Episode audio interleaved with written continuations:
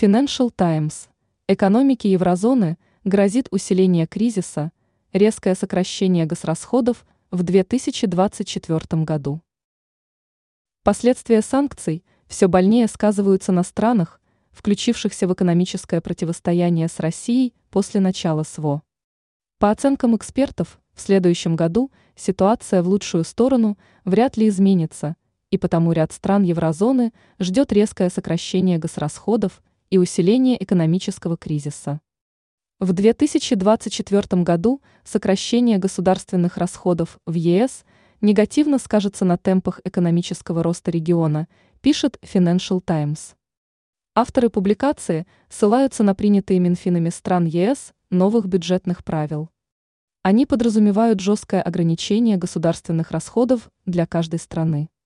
Властям стран с большими госдолгами придется принять меры по сокращению дефицита бюджета. Также новые правила требуют от государств-должников установить потолок расходов, которые нужно будет согласовать с Брюсселем. Все эти меры могут серьезно ударить по экономике членов ЕС. В первую очередь упоминается Италия, но эксперты говорят о том, что и ведущие экономики еврозоны не минуют этой участи, в том числе Германия. Что касается экономики Германии – то аналитики Generali Investments снизили прогноз роста на следующий год до 0,1% по причине бюджетного кризиса. Ранее стало известно, почему экономисты не советуют населению хранить сбережения в долларах и евро.